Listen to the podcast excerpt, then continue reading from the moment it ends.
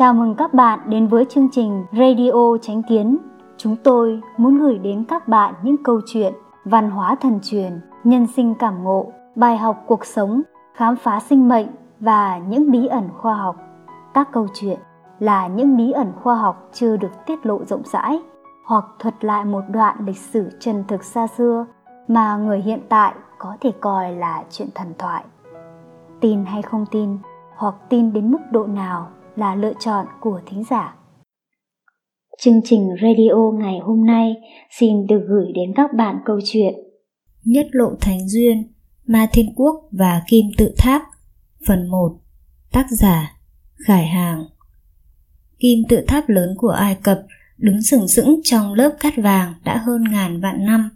Nó vẫn luôn lặng lẽ chăm chú nhìn thế gian, vẫn luôn đang lặng lẽ đợi chờ điều gì đó. Phải chăng là đang chờ đợi chủ nhân của nó, vén lên bức màn thần bí của nó. Hôm nay, trí tuệ của tôi tu xuất được trong đại pháp, cũng là để trả lại đoạn lịch sử đã bị lịch sử nhân loại xóa nhòa. Đương nhiên, nếu muốn nói rõ ràng thì không thể không kể hết lại từ đầu.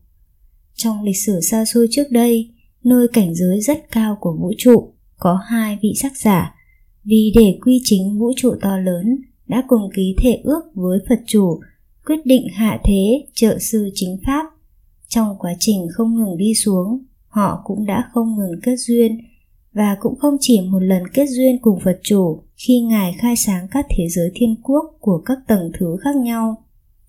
Hai vị giác giả từng làm hai đại đệ tử của Phật chủ khi Ngài sáng tạo một thế giới thiên quốc của tầng thứ rất cao. Thế giới thiên quốc này có tên là cự thiên thế giới Hình tượng của Phật chủ trong tầng thứ này là cự thiên Phật. Thánh địa của Phật là tháp vàng lấp lánh ánh vàng kim, óng ánh lung linh. Dưới đáy là hình vuông, bốn phía là hình tam giác cân. Tháp vàng lấp lánh ánh sáng thuần tịnh, thấm nhuần vào chúng sinh trong thiên quốc.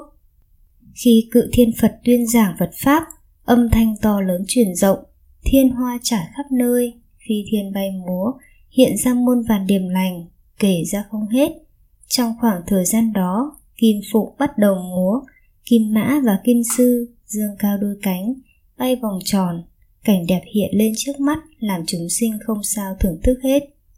Một ngày nọ, sau khi cự thiên Phật giảng pháp cho chúng sinh xong, Ngài nói, các vị sau này tiến nhập vào tam giới, trên mặt đất hãy xây dựng kim tháp giống cự thiên thế giới của chúng ta, để tương lai ta sử dụng. Trong các vị ai nguyện đi hoàn thành sứ mệnh? Hai đại đệ tử của phật chủ khấu bái trước ngài tỏ ý muốn đi xuống. Chúng sinh không ai không lộ vẻ cảm động. Cự thiên phật mỉm cười. Ngài đưa mắt nhìn chúng sinh rồi nói, trong các vị, có ai muốn hiệp trợ thì có thể cùng đi xuống. Trong chúng thần lại có vài vị bước ra, tỏ ý muốn đi. Thần sắc cự thiên phật trang nghiêm. Ngài nói, các vị hạ thế cần giúp đỡ lẫn nhau hoàn thành sứ mệnh. Đến khi đó, ta tự sẽ gia trì cho các vị. Ngài lại nói với hộ pháp ma ca nơi nhân thế đầy gian khổ, ngươi cần ở trên thượng giới để ý tới họ, bảo hộ họ. Ma ca nhận lời, nói, xin phật chủ yên tâm, tôi sẽ bảo hộ họ. Các chúng thần mang theo pháp bảo của mình nhận lệnh đi xuống vật cưỡi kiếm long và phi long của hai đại đệ tử cũng cần đi xuống cùng hạ thế. Tầng tầng đi xuống, tầng tầng xóa sạch ký ức. Tầng tầng đi xuống, tầng tầng tiêu giảm hào quang. Tầng tầng đi xuống, lại tầng tầng an bài. Trải qua thời gian dài đằng đẵng, họ đã tiến nhập vào tam giới. Tại tầng trời thứ ba ba của tam giới, có một tiên cung tên là liên cung. Chủ nhân của liên cung là ngũ thái liên hậu ngũ thải liên hậu mặc áo lấp lánh năm màu đỏ, vàng, xanh lam, xanh lục, tím, ngồi trên hoa sen năm màu. Đầu ngón tay có hoa sen xoay chuyển, trước ngực có hoa sen không ngừng nở. Ánh sáng ngũ sắc làm nổi bật dung nhan thanh nhã của liên hậu. Trên đầu có đóa hoa sen lớn màu sắc biến đổi, không ngừng chuyển động. Khi nói, hoa sen từ trong miệng bay ra, thỉnh thoảng, liên hậu rời chỗ ngồi bảo liên của mình mặc y phục màu trắng, trên đầu có một đóa hoa sen màu hồng. Hoa sen trong tay áo không ngừng phóng ra. Khi đi đường, mỗi bước đi dưới chân lại sinh ra hoa sen.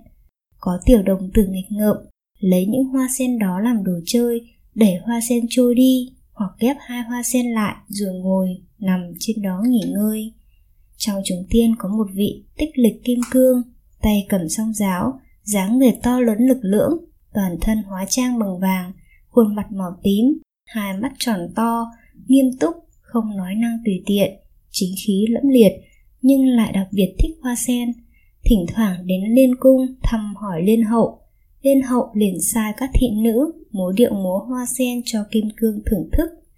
Các thị nữ đều là hóa thân của hoa sen, trên thân đều có trang sức hoa sen, điệu múa uyển chuyển, mềm mại, lúc thì như nụ hoa sắp nở, lúc thì như hoa sen nở khai, lúc thì uốn lượn về phía trước, lúc thì nhanh chóng tản ra, chỉ khi đó mới nhìn thấy mặt kim cương lộ sắc mặt vui vẻ, hòa nhã. Sau thời gian dài, kim cương đi đến liên cung không cần thông báo nữa, mỗi khi đến hoặc là xem múa hoa sen hoặc là thưởng thức cảnh đẹp của liên cung, không làm phiền đến liên hậu.